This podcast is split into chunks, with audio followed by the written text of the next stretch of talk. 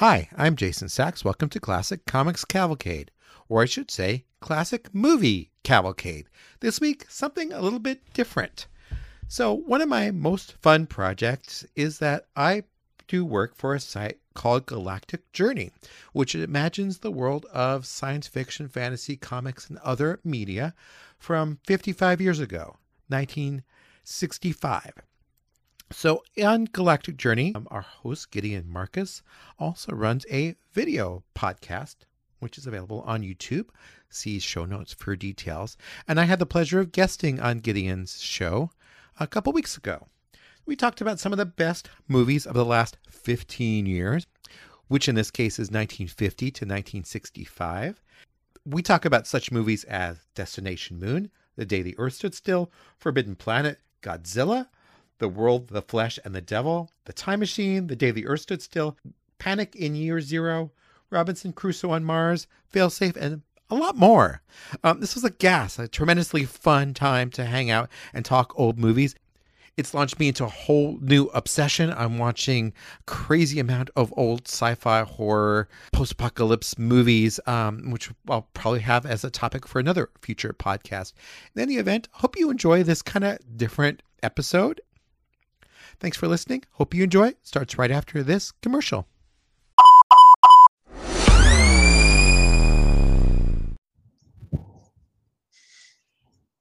Hello and welcome to this week's edition of The Journey Show.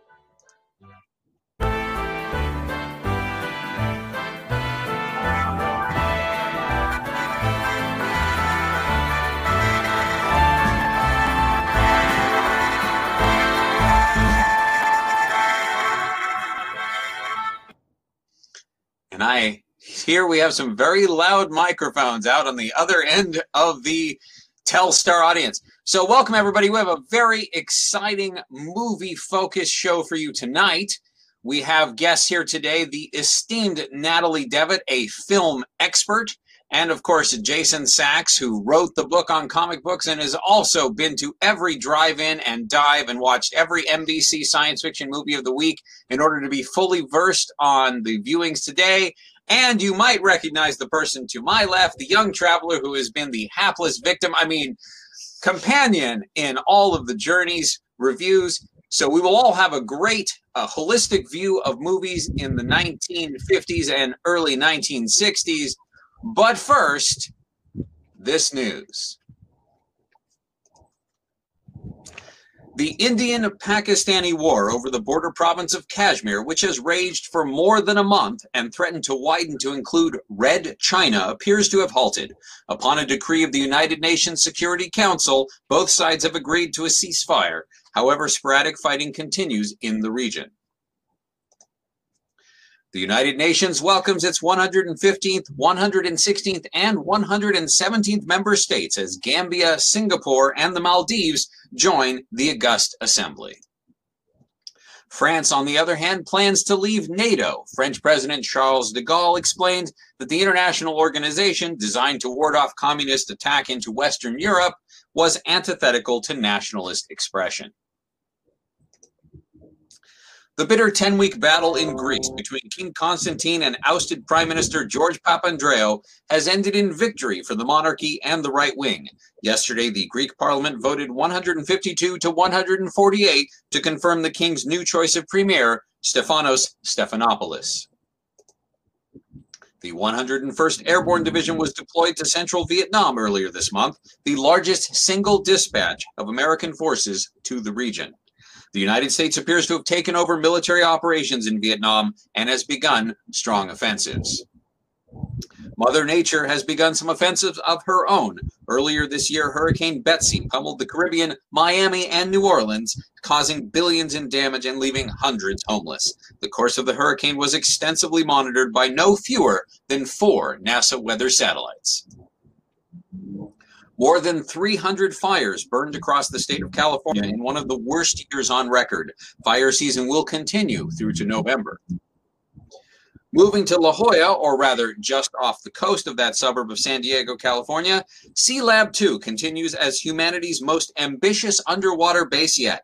Led by former Mercury astronaut Scott Carpenter, C-Lab is serviced by Tuffy the Dolphin, who acts as companion, handyman, and gopher.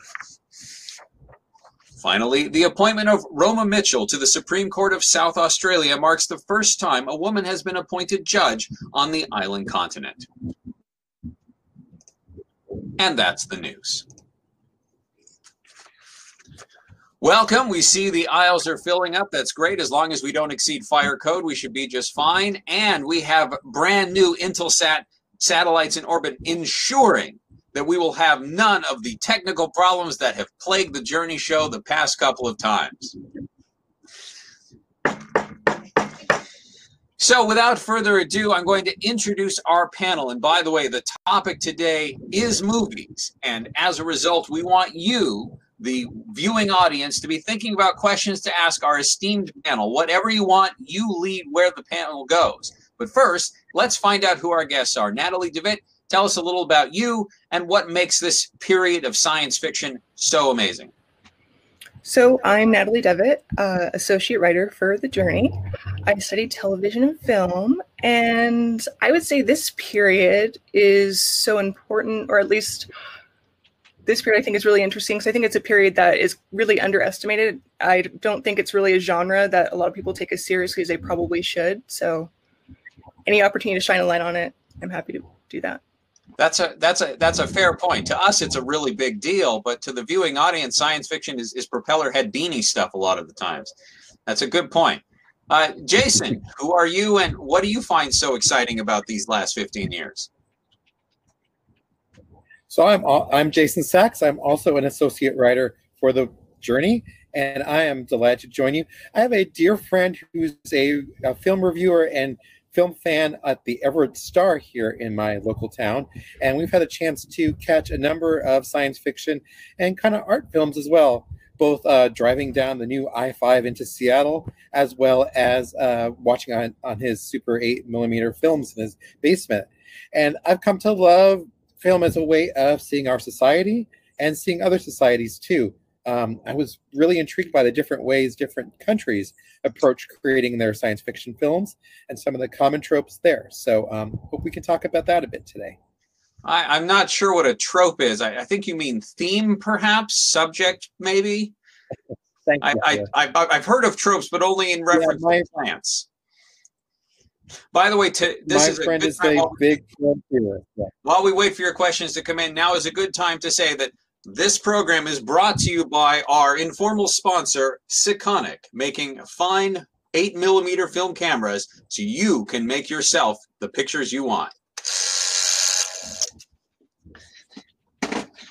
Well, let's start at the very beginning of our era, because before nineteen fifty, science fiction in the movies was a fairly rare thing. We had Frau im Mond, we had Metropolis, we had uh, the original When Worlds Collide, we had uh, uh, Things to Come. But in general, science fiction was, was a topic that was not in the films very much, except, of course, for monster flicks. And then suddenly, in nineteen fifty, we get Destination Moon. And for the first time, we have something that a science fiction magazine fan might recognize as actual science fiction in film. And then the following year, we have two big blockbusters. We have The Day the Earth Stood Still and When Worlds Collide. I mentioned that as the, as the subject of one of our last articles, and someone said, Earth just can't make up its mind. So what the, coming out of the gate, what made the early fifth, what made these movies suddenly explode? What was such a big deal about science fiction in the film, in the movies in the early fifties? Natalie.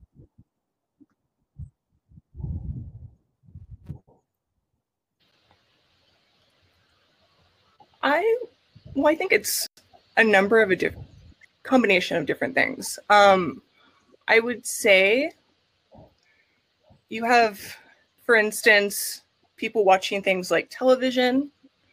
Um, you have a lot of attempts to draw audiences away from television. You start to see more kind of gimmicks. You see entertainment often geared more towards like younger demographics, especially like at the drive-in. Jason, do you have anything to add? Well, I think um, it, it's so it's a couple things to add. One is that science fiction has always been something that uh, people in my generation love, going back to Flash Gordon serials and the other serials from the nineteen thirties that we uh, grew up seeing in the theaters. Along with that, um, there is just this interest in kind of seeing the larger world around us. I want to call out one of my all-time favorite films, which my film critic friend um, shared with me, a nineteen forty-six British film called um, Stairway to Heaven in the U S, um, also called A Matter of Life and Death. Um, it stars David Niven. It's kind of a reversed version of Wizard of Oz in that our real world is in black and white and the fantasy world is in color. Um, it's got some beautiful cinematography, and it really reflects kind of a post-war romance and optimism that um, unfortunately was quickly dashed in light of the Cold War starting, hmm. which we're sadly still in the middle of. And um, I think what we see in the early nineteen fifties movies, um, particularly obviously in The Day the Earth Stood Still, is a fear of what's coming out of World War Two, of kind of facing our own mortality. That's interesting. So nineteen forty-six there, is. Yeah, uh, I was I was twenty-seven at the time, and I had not really gotten into science fiction yet. Uh, by the way, behind the scenes, we will be showing you uh, uh, uh, pictures from the movies we're discussing, and also referencing the articles. We've we've covered so many movies in the last seven years of the journey, so that's pretty exciting. Um, I I think.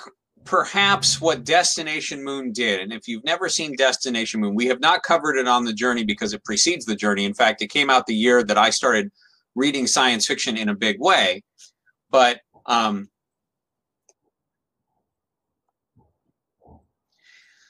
but Destination Moon was really the first attempt to bring science fiction to the screen in a in a realistic way. Robert Heinlein was the technical consultant. Uh, it was very very clearly inspired by, or in the same genre as, as the all the um, the Villy Ley and Chesley Bonestell Collier's articles that were coming out. It was what we expected the future to look like, and in fact, the future does look like. If you've if you've seen the movie, um, it's not the most riveting movie in the world, but it feels very present. You watch it now, and and it doesn't seem dated, even though it's now fifteen years old. And I think that really unpopped the cork on science fiction, perhaps, although I don't know how successful the movie actually was in its time.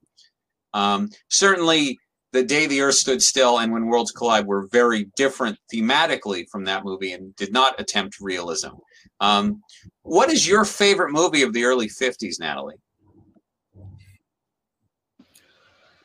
I'm going to go with either Them or The Thing from Another World. Now, what is it that, that appeals to you about those movies? By the way, I've seen The Thing from Another World. I have not seen Them. So tell us a little about them, neither of which we've covered at The Journey. Oh, you, your microphone has turned off. Sorry. I feel a movie like Them, I really feel like you have to see it to really appreciate it. Because if I tell you it's a movie involving giant ants, you're gonna be like, oh, a movie involving giant ants. When you watch it and you actually see like the relationships between the characters and everything, it's actually a pretty impressive movie. Um, as far as The Thing from Another World, I think that it has really good dialogue. It's not the biggest, flashiest movie, but I just think really good, character-driven, great, and well-written movie. That's interesting. And and Thing from Another World, what do you like about that one? That, that of course, is based on John Campbell's story, Who Goes There, but I don't know if it has any resemblance to it. You're, you're muted. Oh, sorry. As I mentioned before, I think it has really strong dialogue. And doesn't that have Jim Arness as a giant carrot? So I, I have... Go ahead, Jason. I haven't seen that movie since it first came out, but I remember how beautiful the black and white cinematography was in that, um, particularly the scene where they find the flying saucer in the frozen wastes of the Arctic and all the men surround it, touching hands. It's just a gorgeously composed scene that really worked well with the black and white cinematography. Um, I know um, The Day the Earth Stood Still is a very preachy film, but I also enjoyed it for its kind of pseudo-documentary feel to it. Um, and I think the response of the military kind of is halfway exactly what you would expect to see, where there's this tremendous surprise. The uh, flying, the, the use of real world locations is wonderful. Having the saucer land inside a group of baseball fields across from the White House just feels very real. You know, this was obviously filmed in the actual place where it was done, and that made it feel a lot more immediate. Um, there's other places where the movie really strains credulity, among others, that the military doesn't actually guard the ship and people can sneak on and off it. Um, but um, it felt very, I, I enjoyed the, the kind of reality of it. And that, uh, we talk about verisimilitude, right? And that really felt like it had the verisimilitude. Well, and that brings up an interesting point. So the question is, why did I choose now? Journey's been around for a long time. Why did I pick this year of nineteen sixty-five to do this movie retrospective? And for me, I feel like we are about to hit a sea change. You can you can tell me if you feel the same way in terms of movies. So when when we started on this journey, for instance, spaceships were either V two rocket ships or flying saucers. And now we've got Stanley Kubrick's movie two thousand one coming out soon. And we've got Star Trek, which has already got two pilots in the can. And spaceships look different. They're finally evolving. I feel like science fiction is becoming something more mature. And, and therefore, the fifteen years of the past, starting with Destination Moon and ending with, I don't know, what, what what's the, uh, the Satan bug? I don't know, uh, Failsafe. Um, form sort of a, a an era. Lorelai, you have been with the journey watching movies ever since The Blob. What have you noted about the evolution of film over this time? Well, I definitely noticed the the evolution of spaceship types. In the early fifties, uh, there was a big emphasis on the flying saucer. Just looks like a giant egg in the sky, um, giant fried egg. Um, And I think we're finally starting, like you said, to, to lean away from that. It's not either the classic uh, bullet rocket ship, and it's not the flying saucer anymore. Um, both styles we saw in the double feature we saw the other day of The Day the Earth Stood Still and When Worlds Collide. Um, but uh, yeah, it's, it's a stylistic thing artistically. Um, I think it's really valuable to look at these old movies because uh, though there is a change, um, there's a lot of things that have stayed the same too. And these early movies have really influenced uh, the, the current things that are coming out. I saw an image of uh, what the inside of the doc in Doctor Who, um, there was a fanzine that came across the pond, and I saw an image of what the inside of the TARDIS looked like. And I noticed a lot of similarities when watching The Day the Earth Stood Still, and how like the implements looked sort of this glass futuristic aesthetic um, that has been carried over into science fiction today. Uh, and so I think just looking at that evolution of um, artistic choices in how things are designed technologically is really interesting. Trish Matheson says something really interesting, talking about uh, on the on the beach has been mentioned a number of times. And and one thing I want to point out is we talk about science fiction, but the fact is, as you can see in the poll that we've we've sent you by telex, which you are all answering through your A S R thirty-three teletypes. Thank you very much for that. Uh, we will apply them to punch cards, tabulate the data, and in a week we should have the answers for you. Um, but what's really interesting is there are so many different genres of science fiction. I don't think any movie that has come out in the last fifteen years, with the exception of perhaps Destination Moon, is something that m most literate science fiction readers would classify as true science fiction. Are, are there any... Are there any standouts that you've seen in the last fifteen years that you'd say, no, this is something that is a pretty good adaptation of, of mature science fiction that I've read? I'll throw that to anybody. Yes, I would choose, um, well, science fiction. Well, I guess we could, can we include horror in that?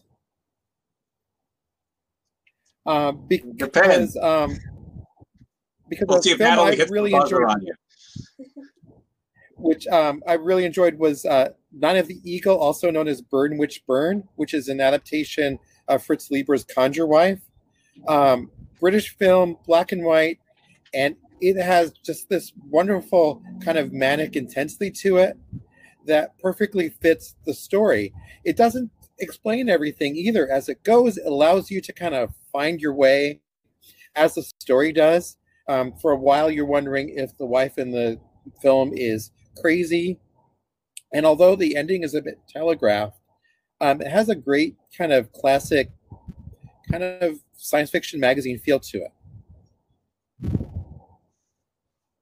Natalie, are there any are there any science fiction films you've seen that strike you as more science? I mean, we had The Mindbenders, which was interesting, and and yeah, and last year I, I did a review on Robinson Crusoe on Mars, and part of the big deal about that movie was it was, you know, supposed to be more accurate in terms of its depiction of, you know, spacecrafts, in terms of its uh, the, the way in which Mars is shown. Though I, there, I. I I have some issues with that because, of course, people are walking around not concerned about oxygen. But yeah, it, it, it was a step forward. It was a step forward. That's, that was an interesting movie, Natalie. What did you make of the kind of pseudoscience in it with the rocks that create oxygen and him discovering water? Um, how'd that feel to you? I felt like it created its own little universe and it played by its own rules as well as it could. Um, but as I mentioned before, it's a step forward, but probably not. Probably not the most accurate depiction of things, and probably not really in the direction I think things are headed.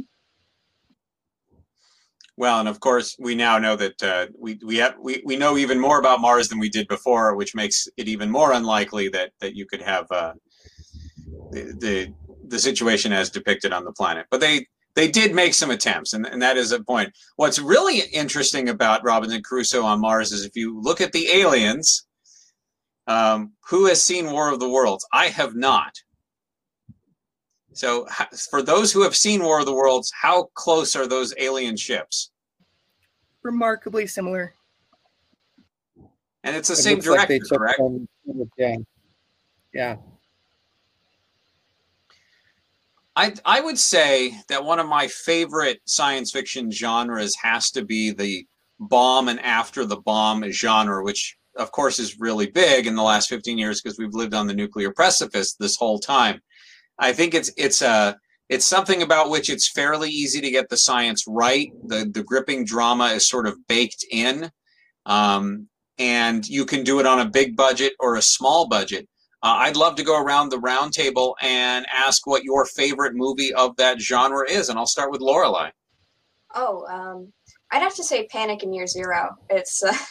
It's this fabulously done, uh, low-budget movie about a family um, caught in the middle of a nuclear war and how what they have to do to survive and the morally gray decisions that they have to make to survive.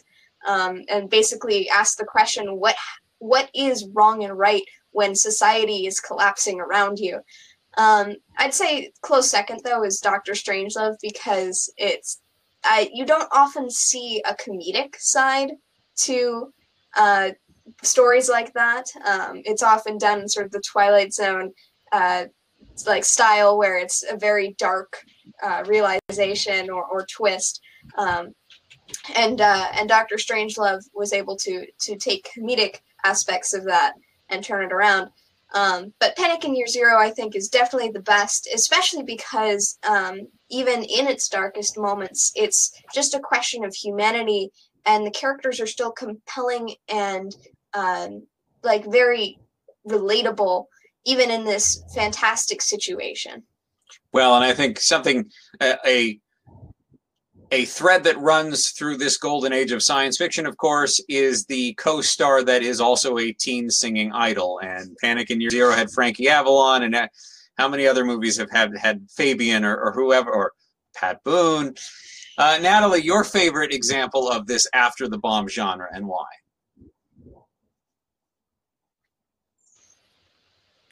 I'm going to have to echo what Lorelai said about Doctor Strangelove. I'm sorry, I can't hear you terribly well. We're not saying anything. We, I was asking what you, which movies after, of the after the bomb genre you found most compelling.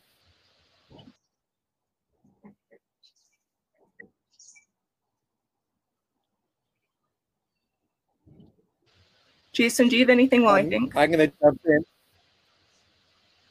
Okay. Go for it, Jason. Yeah, I'm going to jump in while she uh, while she thinks. Um, so first of all, I, I concur with Doctor Strangelove. Um, my film critic friend and I agreed it was the best film of nineteen sixty-four. Just an outstanding uh, landmark in filmmaking, in my mind. All the performances in it are extraordinary. Uh, the the way um, Kubrick's cinematographer, the director Stanley Kubrick's cinematographer, whose name escapes me at the moment, uses the blackness of the events to continually uh, play up the intensity of the scenes is wonderful. I think in terms of both my enjoyment of it intellectually and my enjoyment of emotion of it emotionally, it was incredibly powerful. In terms of a after the bomb, I'm going to go a little off the board, and I'm going to choose a uh, Vincent Price film um, called Last Man on Earth, which is a film about um, a world where vampires are taking over the Earth. Although, to be fair, I'm not sure if they're vampires or zombies in context. Um, and Price is effectively, uh, we see Vincent Price kind of lose his sanity, and we find out that his uh, daughter and then his wife had died from this disease that has swept the Earth. You can't imagine a disease sweeping the Earth that, like that, but regardless, um, and it kind of destroys his sanity. He eventually finds another person to be with, and he ex ex thinks he'll have redemption, but in the final act of the movie, um, it turns in extremely dark ways. Um, our Rose Benton, uh, my friend Rose Benton, as well as yours, um, didn't like the movie, movie nearly as much as I did. I'm kind of haunted by the performance of Vincent Price. Um, the flatness and intensity of his performance just really brings out the depth of his extreme sorrow in the film. Um, so, although not an post-apocalypse film, well, uh, if that's a phrase that anyone uses, although not a, a after the bomb film, um, it certainly is a uh, after the end of the world sort of film. I've, I've made no secret of which one's my favorite. I uh, am a huge fan of The World, The Flesh, and the Devil, which, like Panic in Year Zero, is another one of those low-budget, intimate, but let's have some great actors and do some rather revolutionary things with morality and story. Um, I watched On the Beach, and I wasn't super thrilled with it. I also read the book. Um, it's just sort of this depressing coast into nothingness, which I, I suppose is the point, um, but, uh, but it just wasn't for me. Uh, Natalie, have some thoughts bubbled up? Uh, uh, Intelsat has muted you again. No, I I was just thinking about how much you've told me, how much you enjoyed that film. And yeah, I don't really have too much to add to that, but thank you. Which uh, which genre is your favorite? If you'll if you'll notice, I, if you if you go to the polls, you'll see that we've got about ten different genres of movie, but I'm sure there's several on the foremost. What what do you like the best about sci-fi films? Which genres? I like pretty much anything with monsters, whether it's horror or science fiction. I do have a weakness for monsters. Giant type or small type? Uh, giant. So have you have you seen the Japanese epics dubbed into English, or? Yes, but not as many as I'm sure you have.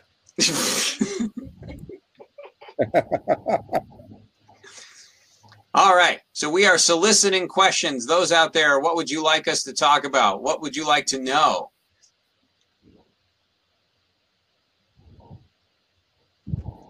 James Nichols says there should be remake after remake of I Am Legend until they get it right. Well, according to Jason, they already did. I'm not sure they'll do any better. Well, we have seen a lot of giant monster movies here at The Journey. Um, most, many of them have been Japanese, and Japanese ones have set the mold, which is interesting because King Kong came out, and that was an American production. Um, but aside from, I'm trying to think, what big monster movies have actually come out? It seems like we favor aliens as opposed to monsters. Well, there was um, the other giant ape movie. But was that an American movie or a British movie? Uh, Conga? Conga. I don't remember. Um, all I know was that it was very bad. Oh, there's a wonderful comic book of Conga from nineteen fifty-seven, fifty-eight, with art by Steve Ditko, who's famous now for Spider-Man and Doctor Strange. I've never seen the film, but um, I've I've found a few of his of those comics in the back issue bins. I'm pretty sure Congo was a British film, but I could be. Oh, maybe not. Gorgo was a British film. Um, I think it's A I P, but I could be wrong.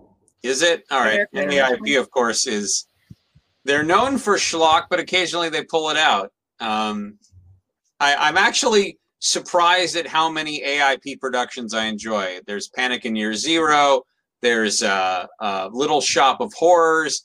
We uh, we're talking about comedy, and Little Shop of Horrors is probably one of the best exemplars of comedy science fiction. Uh, have you have you folks seen that one? Yes, but as far as comedies by Roger Corman, I'm gonna have to go with A Bucket of Blood. Tell us about that. Uh, it tells the story of a aspiring artist who begins murdering people and cut, putting their bodies in paper mache. And what makes it funny? Um, I think for anyone that has ever been a struggling artist or knows people who have, they actually really see a lot of truth in that movie. Janice, uh, I, I don't have it, the, the archives in front of us. Did we ever cover Bucket of Blood? I don't think so. I'm looking for it. So, Natalie, we had talked about a From the Vault feature after, uh, after you do uh, Faster Pussycat Kill Kill. What do you think of doing Bucket of Blood? I'd love to do it. All right. One of my That's favorites. Not... Oh, and it's got uh, Dick Miller. Yes. Ah, well, that, now we know it's a Roger Corman. Yeah, exactly. He was in, uh, he's been in a lot of things. He was also in Little Shop of Horrors. I, I was very impressed with Little Shop of Horrors. I did not expect to like it, and I did. You know, what's interesting about, um, we've, I talked about how there's science fiction that isn't really science fiction-y. But then there's a whole genre of science fiction that they've made lots of beautiful movies about, and they continue to do it, and they can get away with it without having to worry about accurate science fiction because they are adaptations of Jules Verne and H G. Wells novels, which are already old and out of date, and so they're they're sort of quaint. Um, so The Time Machine and twenty thousand Leagues Under the Sea. Journey uh, to the Center of the Earth. Journey to the Center of the Earth. Lorelai, you bring up Journey to the Center of the Earth. Who would you say is the standout character in Journey to the Center of the Earth? Well, isn't it obvious? Gertrude the Duck. And what makes Gertrude the Duck so amazing? Um, she's the best character in the movie. She's, she's the hero. She saves the day. Uh, and she journeys to the center of the Earth and gets all the characters back out again. It's, I mean, what is there not to like? No, that, that that makes a lot of sense. So Gertrude the Duck in Journey to the Center of the Earth. Um, I'm going to have to say that my favorite movie of that genre would be The Time Machine. There's just, it's so beautiful, and the and the score is great, and Rod Taylor's amazing. Um, but I'm also, time travel gives everything plus two stars for me. Uh, Jason, what would you say is your favorite of the of the Vernian, Wellesian, big budget classic color Technorama type film? Oh gosh, um, I'm actually, uh, I think I, I go with The Time Machine. I love the slickness of it. I love the the grand color and M MGM feel of it. I think it's just such a grand adaptation of a classic novel, and it's just a delight. Natalie, you've seen War of the Worlds. Uh, how is that as an adaptation of a of a classic book? Um, I don't know. I think for you, like, I think that you'd probably be more critical of it than I would. Because I, I, like, I thought it was a thoroughly enjoyable movie. Um, I generally like kind of the George Powell movies, and I usually like Byron uh, Haskin, who did Robinson Crusoe on Mars, a lot of episodes on The Outer Limits. Um, I, I thought it was a very enjoyable Technicolor. It, it, it was a delight. Hey, you know, you're, you're right that I will be more critical than everyone, and I certainly savaged When Worlds Collide. Um, but I, I have a soft spot in my in my heart for those for the Vernian, Wellesian stuff too, because they know what they are. I mean, Masters of the Air with Vincent Price is just a great sort of intersection of that genre and a Vincent Price movie. Um, I, I still cite that as, as one of my favorites, and, and most people don't seem to really know about that film. Have you guys seen it? What's it called? Master of the Air. No. Yeah, so, I've seen a lot of I'm making Price a list. Price movies, but I've never seen that one. So it is also an adaptation of a Verne novel like twenty thousand Leagues Under the Sea. In fact, it's basically the aerial counterpart. Um, Vincent Price plays this eccentric guy with this giant airship, um, and he kidnaps Charles Bronson and some other people. And at one point, Charles Bronson is hanging by a rope, being suspended and dodging mountains. And it's interesting, but it's just, it's neat and, and beautiful set design. But Lorelai, what do you remember most about Master of the Air? Um, Master of the Air or Master of the Ma oh, is it Master of the World? Oh, it's Master of the World, excuse me. Um, I'd have to say, well, there's two things that stood out to me from that movie. One is the ship design was absolutely de delightful. I'm a big fan of sort of houses in miniature, like um, trailers. And this is that, but in the air. And so there was like little curtains and tea sets and, and things that uh, was very delightful. And also, of course, it was occupied by several shirtless, muscular men. That was just... The whole thing was very lovely to look at. Yeah, there you go. There's, it's like, you must have no shirt to work on this vessel. Arr, sign me up. um, By the way, I, I also recommend War of the Worlds. I think it's just a really entertaining, um, very fast-moving film. Um, and especially towards the end, it gets extremely dramatic. Um, the scenes of the riots in the streets are really well done. Uh, we will, if if it comes to a theater near us in a revival, we will be sure to check it out. The problem with living in nineteen sixty-five is, of course, movies do not exist at our beck and call. And while we scour the T V guide every week to see if M B C or C B S or now A B C will have a science fiction movie on as their movie of the week, uh, the closest we've gotten recently was The Manchurian Candidate, uh, which was actually quite good. Um, Ooh, but only love that film. Yes, um, but only you know. I, I suppose that classifies as science fiction. I think it may be one of the best horror films of the nineteen sixties so far. Oh, that's um, an interesting. It, it's just, it's such a well put together movie, um, and so relevant to our times. Um, I mean, it was terrifying to think of it uh, before the assassination of our dear president. Um, but um, the drama of it is spectacular, and the acting. I mean, Frank Sinatra is not one who I ordinarily think of as a great actor, but his acting in this movie is spectacular. I understand he insisted on this this part too. I mean, he he put a lot into it. Lawrence Harvey's just tortured in every scene emotionally, and you just feel it um, in every moment he's in. Um, the romance between Sinatra and Lee also has been haunting me ever since because it's the least romantic romance in the history of film, I think. Have you seen The Manchurian Candidate, Natalie? Yes. And I know that we discussed it a while back when we were watching The Outer Limits with that Year of the Dragon episode. That was very like heavily influenced by it. Oh, yeah, you're absolutely right. Which would you say did a better job with it? I wonder. Well, that's an interesting point. So, Natalie, you covered all of The Outer Limits. Would you say that The Outer Limits basically distilled fifties and early sixties movie making for the television audience?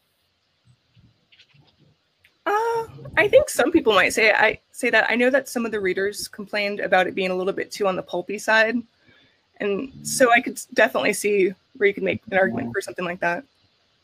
But I remember you had talked about how there were a lot of like German expressionist directors who found their home. Oh, there. Yeah, where I talked a lot about like the lighting, and it kind of reminded me a lot of like German expressionism and noir, and you know, you have people who worked in German expressionism, especially like with like Fritz Lang, and uh, who came to Hollywood and made movies, and of course Fritz Lang made film noir as well. And um, I talked a lot about director of photography Conrad Hall, because I feel like everything he filmed, it didn't matter how ridiculous the episode it was, there were a lot of layers to all of his shots, and it was all just very, very visually striking. There was a mention going back, we we did not, it's not really science fiction, but I suppose it it goes with the whole Vernian Wellesian thing. There is also the the subgenre of fantastic films, uh, anything Ray Harryhausen gets involved with. So we've covered The Seventh Voyage of Sinbad, um, uh, but not the first six. And uh, and also Atlantis, which is the George Pal film, with which used recycled music from The Time Machine. So I suppose that's tangential. Um, so there's there's some there's definitely a lot of genre agnostic stuff that I think uh, you could include uh, the Seven Faces of Doctor Lowe in that too, mm. in that sort of fantastical category. Right, and one of the problems with Doctor Strangelove is, in fact, it did Doctor not have Tony Randall. Oh yeah, doc yeah, Doctor Strangelove uh, didn't have Tony Randall. Okay. Doctor Lowe did. But um, when Worlds Collide, not only. Oh, go ahead, Jason. Well, no, I was just going to say, Peter Sellers or Tony Randall, which one would you rather have? I think that is, we don't have an article devoted to Peter Sellers on Galactic Journey. Though it is interesting that both of those films were nominated for the Hugo. Both of them had Doctor in the title, and both of them featured a main actor playing multiple roles. Yeah. Make of that what you will. Um, when Worlds Collide did have, in fact, a Tony and a Randall who who had more chemistry for each other than uh, than they did for the, the leading female. Um, but a Tony and a Randall in close proximity to each other do not equal a Tony Randall. Um, one of the things I want, one of the genres I wanted to bring up that I'm not well versed in, I've only really seen a couple of examples of it, is the Body Snatcher movie, um, which was that started by Hyland's The Puppet Master, or is there in fact a, a, a, a genesis of that genre which predates it? I don't know. Um, someone might tell me, but have you seen the kind of thing that has to have been around for a long time? Just the idea of transmitting your mind into someone else's body feels as old as Pulp Fiction itself, doesn't it? Well, and there's Who Goes There too, of course. Mm-hmm. So you're you're probably leading to the original, uh, not the original, the original movie I think of in this uh, genre, which is Invasion of the Body Snatchers, which is just a gorgeous bit of noir. It really crosses over into being true. Uh, it's just a truly dark, intense, very smartly done film about kind of American paranoia. Um, we can really see echoes of the McCarthy era in that film, which really gives it um, some verve and energy. Natalie, do you have other thoughts on Body Snatchers? Because I haven't seen it. I thoroughly enjoyed the film. I also, you know, I, I like some of the movies that kind of carry on with that theme, whether it's Invaders from Mars, I Married a Monster from Outer Space, that even though it has a ridiculous title, is actually a really interesting movie. So I'm, I'm definitely a fan of the Body Snatcher type films. I was going to say those are the, the exact two movies I was going to mention. Um, and this also goes with Gray Miller's question on what movies did the most with a little. Um, Invasion from Mars, or Invader from Mars, I can't remember the exact title. Invaders was, from Mars. Invaders from Mars. Um, Natalie, we watched that together, didn't we? No, but I, I frequently spoke about it because when the uh, actors who played the extraterrestrials would turn around, you could see the zippers on their backs. And I said that I kind of like that about the movie. I think we may be thinking about two different movies. There's a movie where the Martians invade, um, but you never they they adopt the form of of, of one of the members of a family, um, and it's all filmed on this beautiful estate uh, that was rented for the movie, and that's that's the only that's the only money that they spent on the movie. But it's a really tight psychological horror. And what's really neat about it is you have a married couple and they actually talk to each other and work together. And it's got a very surprising un-Hollywood ending. Uh, the other movie um, you were talking about, I Married a Mur uh, uh, uh, an Alien from Outer Space, that's actually an excellent movie and really a parable for what it's like to be a woman in an abusive relationship and no one will take you seriously. Um, and again, oh, wow. I don't think I, five, six dollars was spent on it. Yeah, there's a lot of different readings that you can do for that movie. It, it's, it's really interesting. Much better than you would ever think based on the posters and the title. Right. You go in thinking it's just going to be the schlocky B movie, but in, instead it's it's a powerful feminist film, um, which you start to get in the fifties. And it's it's so it's so interesting because I know there's a lot of people who liked Forbidden Planet out there. I know you exist, and I am not judging you. It is fine. But um, it is an incredibly, egregiously chauvinist film, um, and it also requires the stupidity of its commander, which borders on on incompetence. Now, I won't say borders, crosses the line of incompetence, um, but it is very pretty. But what? But I bring up Forbidden Planet because it is so bad in its in its treatment of women, and then just two years later, you have I Married an Alien from Outer Space and Wasp Woman, which is sort of the female lead version of The Fly, uh, which again is more about being a woman in a male role running a company more than it is anything else. Um, and what it's like, to, what it is to be an aging woman in a, in a society that values beauty above all else. Um, have you guys seen Wasp Woman? I have not. That was a Roger Corman film, wasn't it? I think so. I, I don't think I've seen that one. I strongly recommend it. It's actually one of the few that Janice has seen with me. Uh, it's hard to drag her to the to the movie theaters because she she knows what Lorelai has said after the fact. Um, but yeah, that movie is is quite good. And again, very low budget. I, I honestly feel like the low budget movies tend to be better, perhaps because the big budget movies rely on their spectacle. Forbidden Planet, if you turn the sound off, uh, which is a shame because the soundtrack is also revolutionary. Yeah. It is electronic music like I haven't heard except for on the British productions of Space Patrol and Doctor Who, but it is beautiful, just incredible. It is science fiction realized, um, but it's also just a really dumb movie.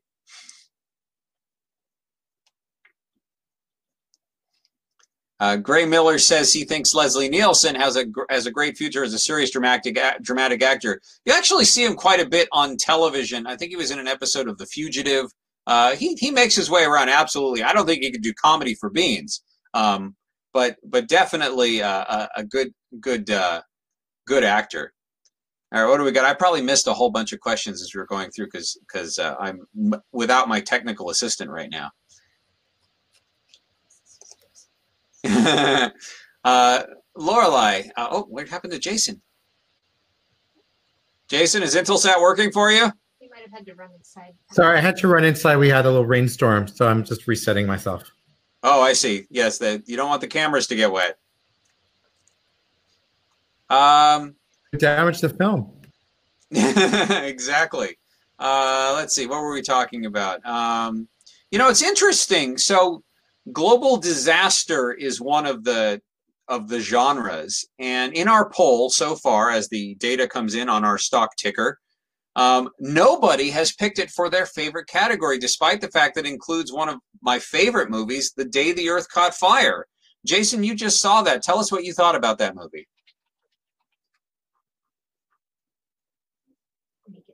Hi, let me bring myself back. The Day the Earth Caught Fire was one of my absolute favorite movies I've seen in a long time, and a tremendous surprise. Um, I was frankly blown away by how it kind of is a stealth version of a different film. It's really a newspaper film that happens to have very strong science fiction elements on top of it. And I thought it was just, um, it just felt like it was so based in the real world. Um, it made it extraordinarily powerful. And such a such a contrast to, say, When Worlds Collide, which was a cartoon.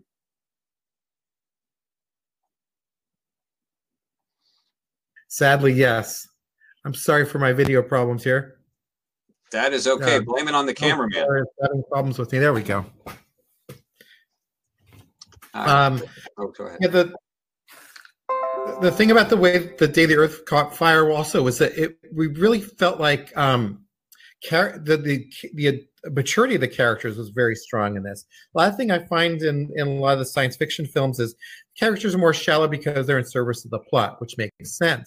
But here, the evolution of the characters' relationship really makes sense in context. The romance really felt a lot more realistic, and um, because of that, I felt myself really pulled along with the characters. I really was rooting for them because they're people who I'd want to spend time with outside of this film, as opposed to something like um, I don't know, when world that not When Worlds Collide, where I just was like very annoyed by the people I was watching and didn't necessarily care what happened to them.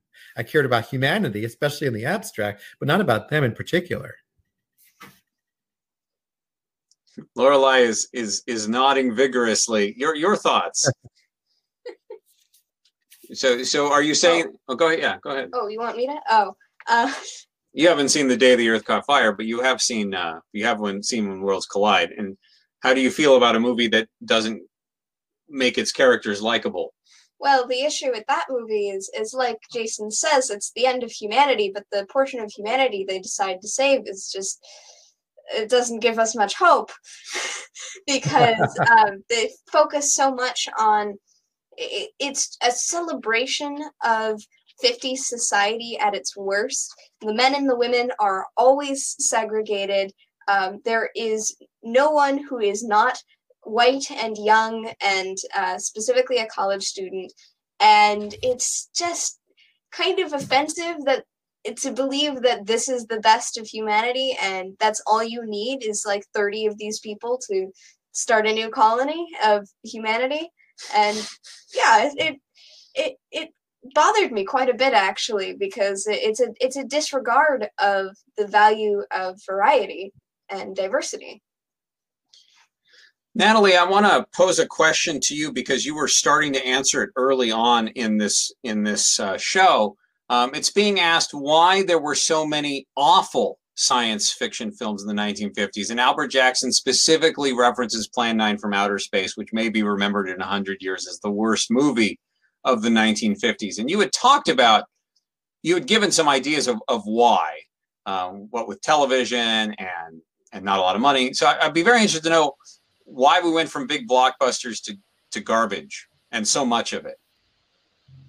And if you think it's garbage, or if you think there's redeeming value that people are overlooking. For me, I, I, I try my best to judge things on a case-by-case basis. And so I think there's a lot of, sure, there's some garbage, but I think that if you really take the time to watch things, you'll find a lot of gems in there too. Like, what's an example of a movie we should all be watching from the late fifties, early sixties that some might throw in that bin, but was actually surprisingly decent?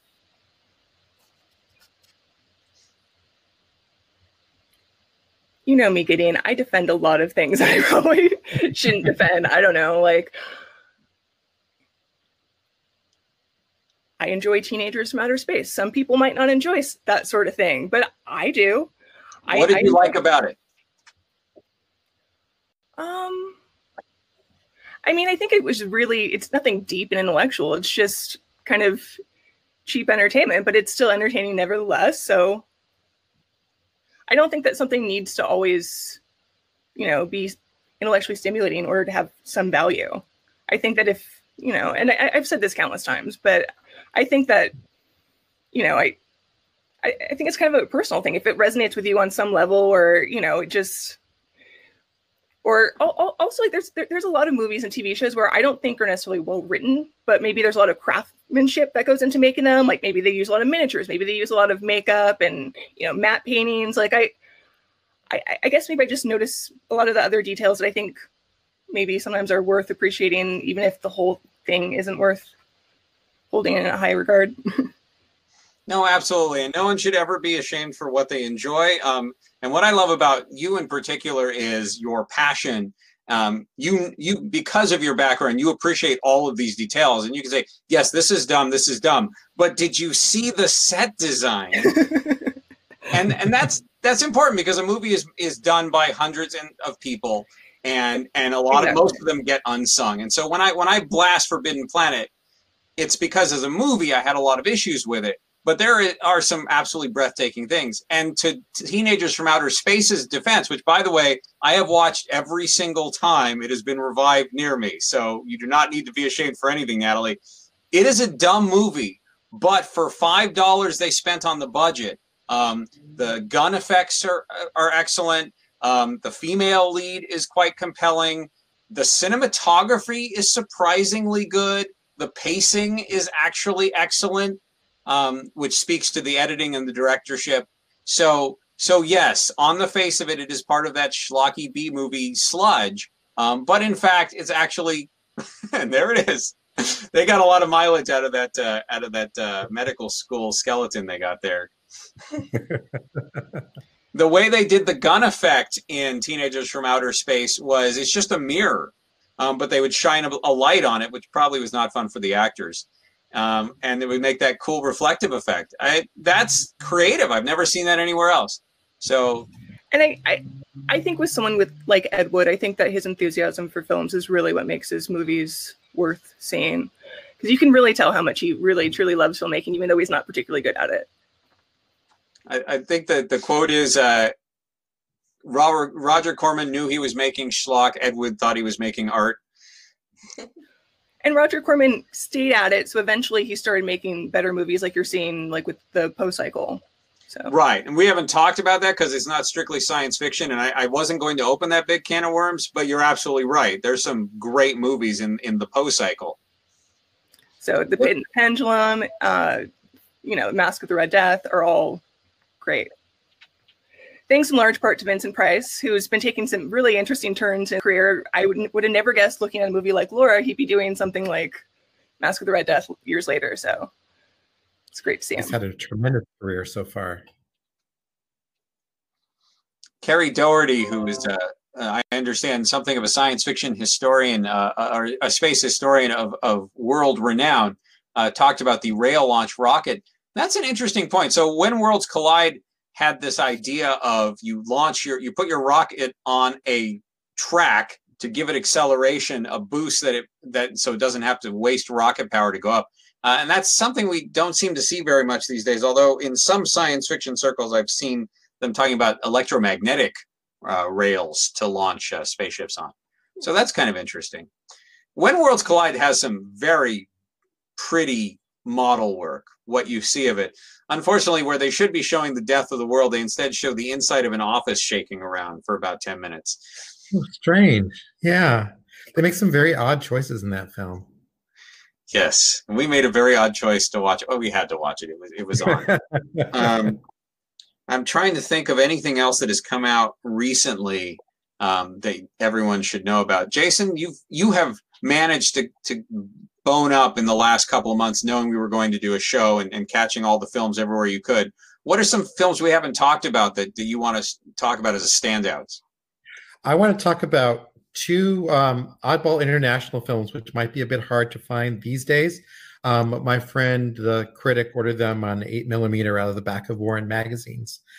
Um, and they're complete opposites to each other. Actually, one he one he got is an eight millimeter. The other we went to the one of the the ritzier theaters in Seattle to see, um, a film called Alphaville, which is a French movie directed by an up-and-comer named Jean-Luc Godard, um, was um, this very kind of strange science fiction movie that mixes the American hard-boiled genre with um, some kind of end, not end of the world, but cosmic elements to it, and produces something that's very kind of dislocating and strange, but also kind of brilliantly done. Um, we only saw it the one time in the theater, and you know, there's a smell of pot in the air as as um, we were watching it. It's that type of theater, um, but um, it was a one of the more unique film attending experiences I've ever had.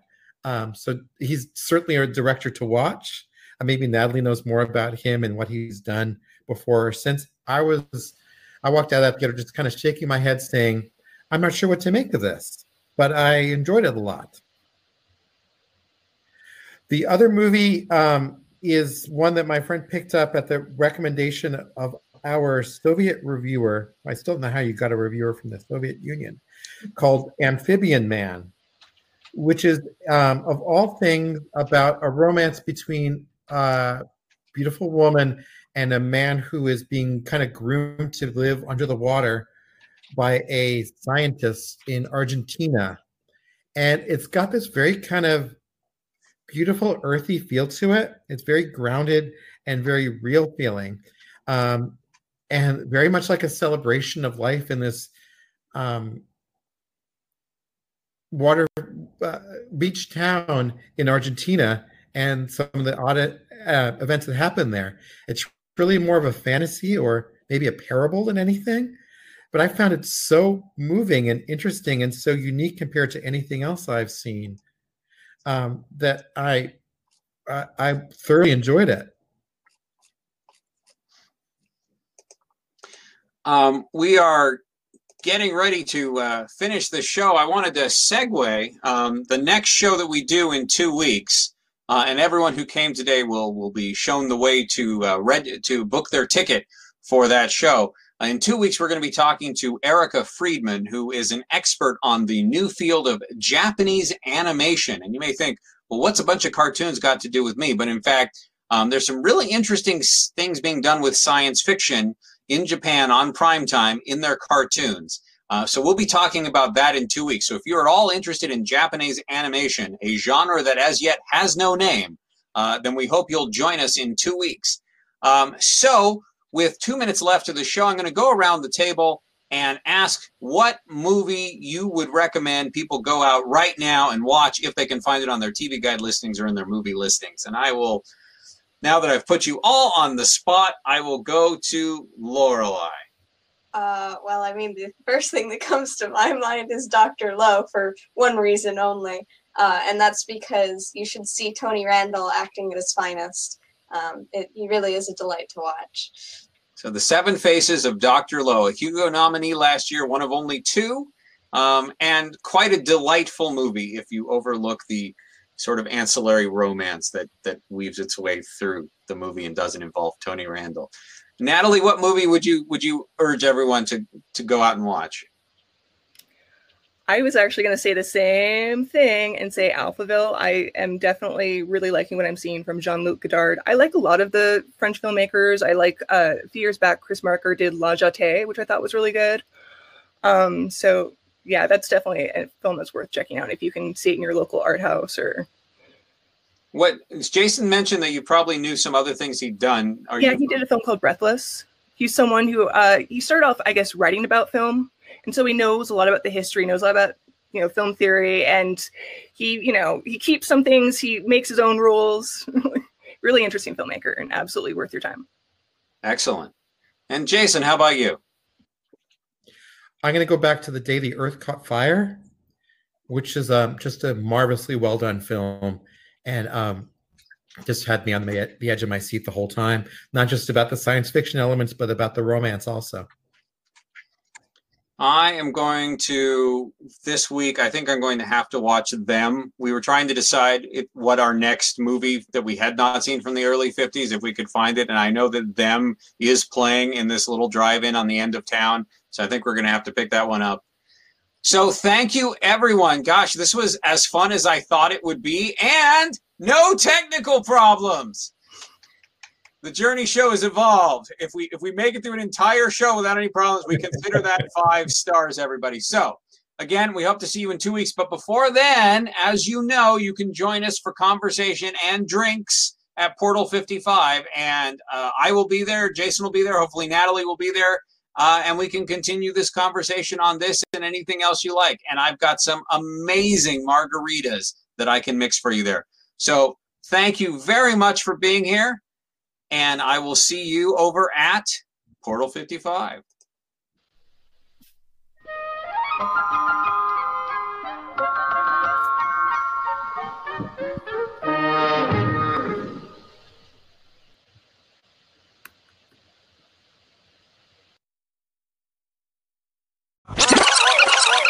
Oh, thank you.